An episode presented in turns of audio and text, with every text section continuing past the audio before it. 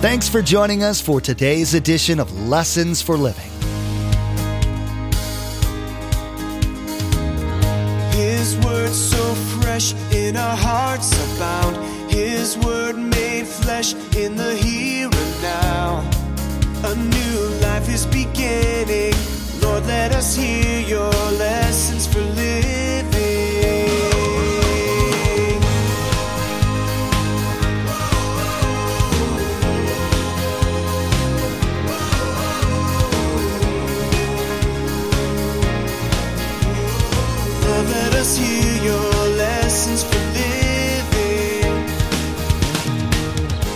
Now, I want you to write this down. This isn't from me, but it's an amazing truth. You'll understand it. Satan cannot stop God from answering our prayers. Could I hear an amen there? Hallelujah. Because God's greater than Satan.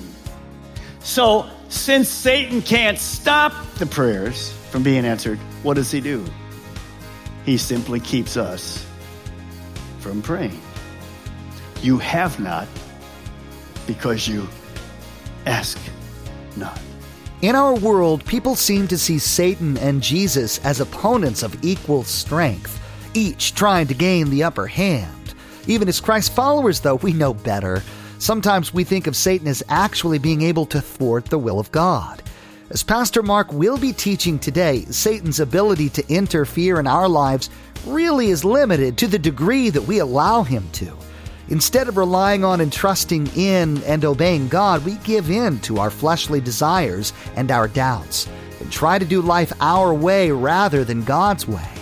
As we know, this only leads to failure and heartache.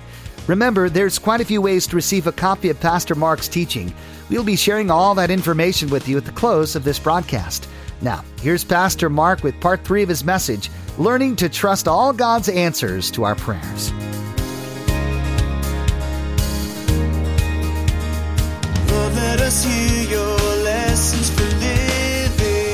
A lot of people, when they read that verse, it's connected with a false doctrine that we see a lot on television, especially Christian channels. It's called the prosperity doctrine. You can ask God for anything. You demand it, actually. Absol healing. You'll heal me, God. I know you heal me. And when you're not healed, they will say to you, it's your problem. It's your faith. It's your faith. God heals everybody. That's a lie. Then they'll say, you can have anything you want, drive the best car, the best home. You're going to be a rich person because Jesus was rich. Jesus was not rich. So what does that, if you take that verse, everyone, and it means you can get whatever you ask for is yours, what does that look like? Well, it looks like this. Do you think I have a blank check with God?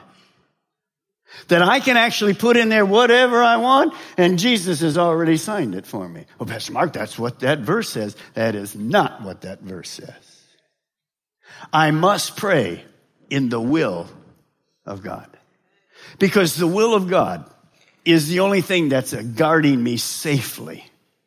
Remember, as you think about that and you look at that blank check, it, it, it wouldn't be good for us. This verse does not mean we receive whatever we want in prayer. All we know is that if we ask and seek and knock, it, we will not do that to change God's mind, but to change my mind into the will of God. God promises to answer all our prayers with what's best for us. Now, here's the summary, so write it down. A-S-K, ask, seek, knock. Learning to trust all God's answers to our prayers. See, there's nothing impossible with God. This is not a, a, lottery chance when I pray. It's discerning the will of God. God, what do you want for me in this situation? Who to marry? What to do? What decision? How do I do this? Where am I with this situation? I need your help, God. Now, God promises to answer our prayers that are in His will. Now, how, God, how does God answer us? You know, here are the three. God answers yes, no, and wait. God's will includes what God wants for me. It's His will, His way, His timing, just like this piece of property. So we can expect God to answer our prayers. Yes, nor wait. If he answers yes, enjoy. And God is so good, he answers so many of our prayers yes. He just blesses us. He loves to give good gifts to us.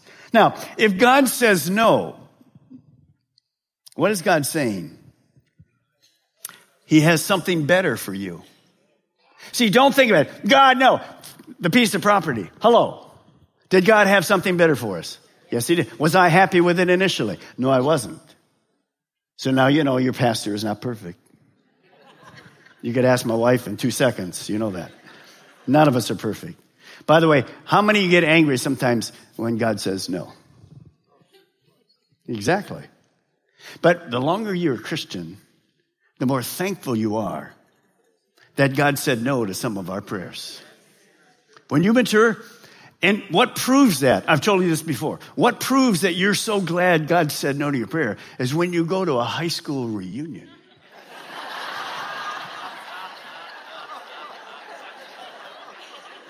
You see that girl you were dating.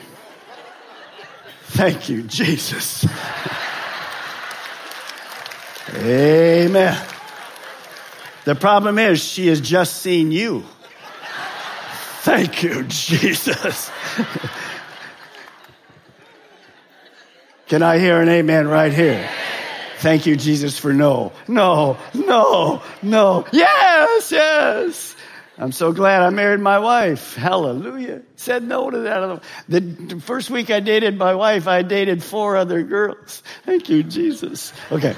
Now, that was before I was a pastor. Okay. Now, what happens when God says wait? What happens when He says wait? Well, He's growing us. He's growing our patience to trust Him. See, He's never early. He's never late. He's always on time. The problem is, it's just not my time. Then Jesus does something very strange. Look at verse 11. Which of you fathers, if your son asks for a fish, will give him a snake instead? Or if he asks for an egg, will give him a scorpion? What is the expected answer to, from Jesus? Of course, it's no. No father would do that. And then he gives us the true story again. Remember, if you then, though you are evil, evil parents, in other words, human parents, not evil, just not God, know how to give good gifts. You would never do that. You give your gifts, good children. How much more, contrast, will your Father in heaven give the Holy Spirit to them who ask Him? To them who ask. So Jesus moves this situation into the spiritual. He moves it into a different realm. Now, when you think about that, to those who ask. What is one of the problems we have with our prayer life? Here it is. James 4 2. You don't have what you want because you don't ask God for it. In our busy world, I've discovered this is sometimes a problem for me. That I'm so busy with things the big deals I'm asking God, but the small things, which I think I could do by myself, I've failed. Now, he's not talking about when you get up for breakfast, do I have scrambled or sunny side up? That's stupid stuff. I'm talking about sometimes we absolutely don't pray enough about the decisions we make. Now, sometimes God is gracious and he blesses us without even asking, but sometimes we lack those things in our lives because we don't ask. Look at this. The problem is not unanswered prayer. It's unoffered prayer. I just don't pray about it. I'm independent. I'm so busy. And, and all of a sudden I discovered I forgot to pray about it. And you know where I find that happening? In my quiet time. In the mornings.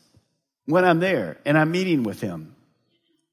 By the way, you can get on YouVersion. If you don't have YouVersion on your iPhone or iPad or Android or something, you should. It's free. There's like 300 million people that use it around the world today. And it's free. And there's uh, some Advent, Christian Advent devotionals you can use. You get on it, just sign up for it. It's free. Uh, YouVersion, and uh, I, am I'm, I'm doing a 25 day thing on, from Greg Laurie and a 25 thing from Life Church. It's a, a, daily devotion every morning during the Christmas time. It's just special. They have thousands of devotionals, but it's a great thing to do. And I find that during that devotion time, when I'm praying and using Day One, which is another free app that I use, that God just says, "Did you pray about that?" Whoops. No, I just took it for granted. So here's your homework right now. I want you to just to stop. We're going to just take a moment to think, and I want you to fill in the blank this morning. I have not prayed for. I have not prayed for. Is it a person? Is it a situation? You've forgotten. You want God's will, but you've simply forgotten.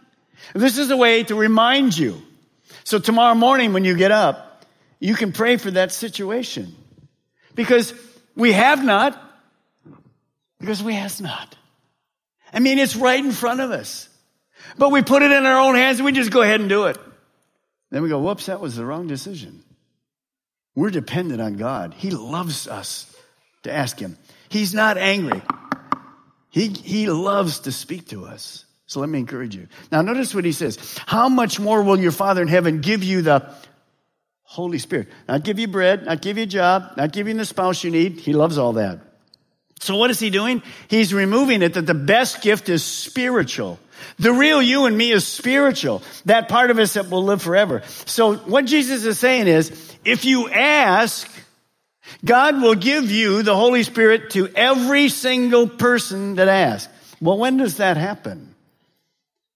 When you become a Christian, confess your sins, believe in Jesus Christ, ask Him to come in, say you're going to follow Him. At that moment, God puts the Holy Spirit in you.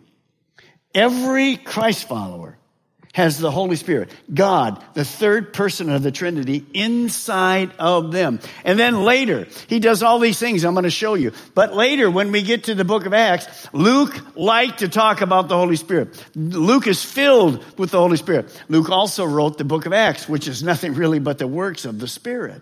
When you have Holy Spirit in you, that means you're a Christian. Every Christian that gets saved has the Holy Spirit in them. But then one day Jesus said to his disciples, You wait in Jerusalem because you need power to do what I'm asking you to do. And then the Holy Spirit comes upon us. That's the spirit filled life. That means that the Holy Spirit is in control of us. That's why Paul says in Ephesians 5:18, keep on being filled with the Spirit. There's no way for me to do what I do in my wisdom and strength. Impossible. It's the filling and the refilling of the Holy Spirit. I'm not here to make me look good. That could never happen.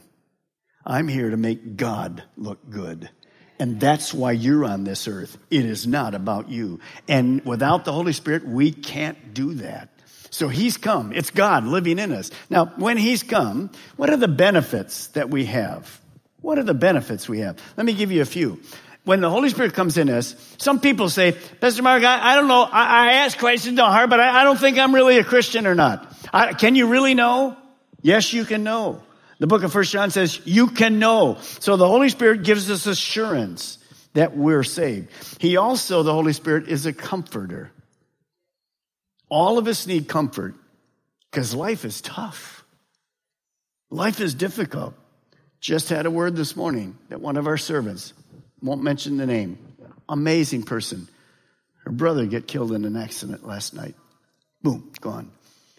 Now we're going to call. We're going to be around her. But who's the real comforter? The Holy Spirit. Because he never left her. He never left her. Also, he teaches us. The Holy Spirit teaches, enlightens, and reminds us of His Word. Who is teaching you this morning? Is it this taller guy now?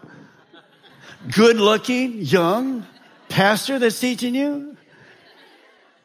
I am taller with the screen. Is that right? I also look older with the screen. Don't laugh at me, baby. You look the same way. Put your face up here. We're all going to need a little transplant or something. You know that pimple that looks small there? It's about that big on the screen, baby. Ladies, you can only use so much powder. All right, now what was I talking about? Let, let's come back to where we were. Who is the real teacher this morning? Come on, tell me. The Holy Spirit. It is not me. He's the one who reminded you. When you wrote those things down in those blanks, who was the one that impressed you to write it down? The Holy Spirit. See, He's the teacher. He's the teacher of all truth. He wrote the Bible. Of course, He's the one teaching us. Romans 8 says, the Holy Spirit helps me to pray. Sometimes I don't know how to pray. I really don't know what to say, but the Holy Spirit comes and He helps me to pray and He guides me and He directs me. Romans 8 says we're led, all those that are Christians are led by the Spirit of God. You want to be led, you want to be directed by God. He knows the way. Remember that path? The starts and the stops. And last, He empowers us and liberates us from the power of sin. We learned last week, God help me to overcome these temptations. The Holy Spirit helps us. Don't go there. Turn that off. Don't open that magazine. Careful. That's the Holy Spirit. So the foundation of God's goodness is prayer, to trust in Him. He loves to provide our spiritual needs. Now, I want you to write this down. This isn't from me, but it's an amazing truth. You'll understand it. Satan cannot stop God from answering our prayers. Could I hear an amen there? Hallelujah. Because God's greater than Satan. So, since Satan can't stop the prayers from being answered, what does he do? He simply keeps us from praying. You have not because you ask not. So sometimes we go, how come this isn't working? What's happening? We haven't prayed. Well, there's no use praying. Whoa, whoa, whoa, whoa, whoa. God's wise. Nothing impossible with God. Of course there is. So there has to be that understanding that this warfare, we have to keep asking, seeking, knocking. And, and when you think about that, sometimes our prayers are not what they should be. When I'm thinking of prayer, there should be some intensity, not in all of them. There should be an urgency. There should be, my mind is eh, eh, connected. Sometimes here's what happens. This is a prayer of ours. And we're going through the day, and we just offer a prayer up to God. Hey, God, bless me today. I need your wisdom. Have a nice day. And off we go. Now, sometimes those kind of prayers are okay. But see, if all of our prayers are simply just throwing a little thing up to heaven, and there's nothing from my heart, there's no zeal with it, that's very different. Because one day, one day, you get a phone call, and it's a close relative, maybe a grandson, granddaughter, whatever. They've just been in an accident. Their life and death. You gonna do this? No, you're gonna do this. There's gonna be persistence. There's gonna be something in your heart. You're crying out to God. Now we don't do that with every prayer. But James warns us. Watch what he says. He simply says the earnest prayer with some zeal, thinking about it, some heart in it, some, what can I say? Some intensity in it. The, the earnest prayer of a righteous person has great power and produces wonderful results. In a few weeks, we'll have 12 to 15,000 people at our campuses for Christmas Eve services. Can I ask you right now, as an application, to start praying for people you're going to invite? Christmas Eve has, we have more people than any other time of the year. It's going to be a great celebration. But who, who is going to get the unbelievers to our campuses? You. Me. Individually. Can we start praying, inviting our neighbors, co-workers, students, not only pray, but invite them and even join them. You say, oh, I'll wait for you at whatever service you want to go to, I'll go to. This is the time, guys. This is where we are. Our world is in trouble. The answer is Jesus Christ. We have it. That's what this time is all about. He came to this world, He put skin on, and He, he died for you and me on the cross. This is a celebration for us. And He wants to save others. Then in January, as you know, we do it again, like last year, about the second week in January. We will do 10 days of fasting and prayer.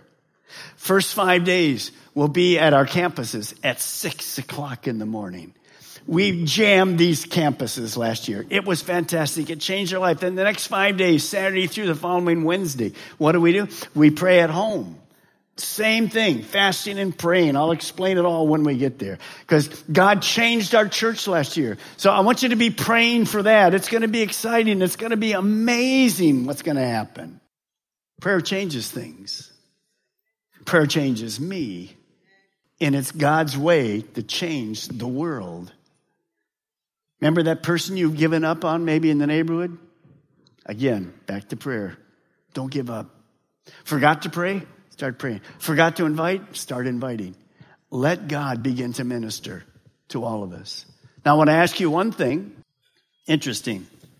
Remember, I told you at the beginning, there's one prayer that Jesus always answers for an unbeliever, person that's not a Christian yet. Here it is. One prayer he answers. Everyone who calls on the name of the Lord will be saved. How many is everyone? That's everybody. This is directed to the whole world. And here's what I want to say to you this morning. There's some of you here that are not Christians. Listen, the benefits we talked about from our Heavenly Father, you don't have them. You don't have the Holy Spirit in you. You're not going to get God to answer your prayers. Maybe a few because He's a good God. But specifically in a relationship, no. You say, well, he, he's my father. No, he's your creator. Your father is a spiritual relationship. And the only way you can get him is to become a child of God. To everyone who received him and believed in him, Jesus gave the right to become children of God. I'm going to give everybody that's not a Christian this morning a time for you to change your life. And some of you walked away from God. You need to come home today. People have been praying for you. Many people have been praying for you. Those of you that are unsaved, many people have been praying for you. How many of you here, Christians, you became a Christian, and after that, you knew lots of people came and said, I've been praying for you for a long time. Let me see your hand. That's exactly right. See, prayer changes people. You can't get to heaven by being good enough. You've sinned. Sin separates us from a holy God. Impossible. Forgiven people go, not Christians. Christians are the only ones that became a Christian because of, see that hanging right there? The cross. That's where sin was settled. Jesus took your sins on it. All you have to do is acknowledge it and ask. You have not because you ask not. The result of allowing our flesh and fears to cause us to fail to follow God's will leads to failure. Many times the consequences are minor, but sometimes life altering changes result. Pastor Mark has been encouraging us to just do life God's way because he knows what is best for us. More importantly, he wants what is best for us and wants us to go along with him. Social media is a huge blessing that most of us use every day. We want to encourage you to become our Facebook friend and follow our Twitter feed. At the Facebook page and Twitter feed, we post information about upcoming events, discipleship articles, and encouraging quotes that will inspire you in your walk with Jesus. Log on to lessonsforlivingradio.com and follow the links to the Calvary Chapel Melbourne Facebook page and Twitter feed, or simply search for Calvary CCM on Facebook or Twitter. We even have a specific Facebook page for the Viera campus. Simply search for Calvary CCM and you'll see the Viera campus Facebook page in the search results. Again, to like our Facebook page and subscribe to our Twitter feed, log on to lessonsforlivingradio.com. Again, our web address is lessonsforlivingradio.com. This is the end of this message. We hope you were benefited by it. Next time, Pastor Mark will continue teaching from the book of Luke with a message called No Fence Sitting, Make a Decision. He'll be sharing how Jesus begins to make claims about who he is that causes the people to have to decide whether they believe him or not. You've been listening to Lessons for Living with Pastor Mark Balmer of Calvary Chapel, Melbourne. Please join us again here on Lessons for Living, and together, let's do life right.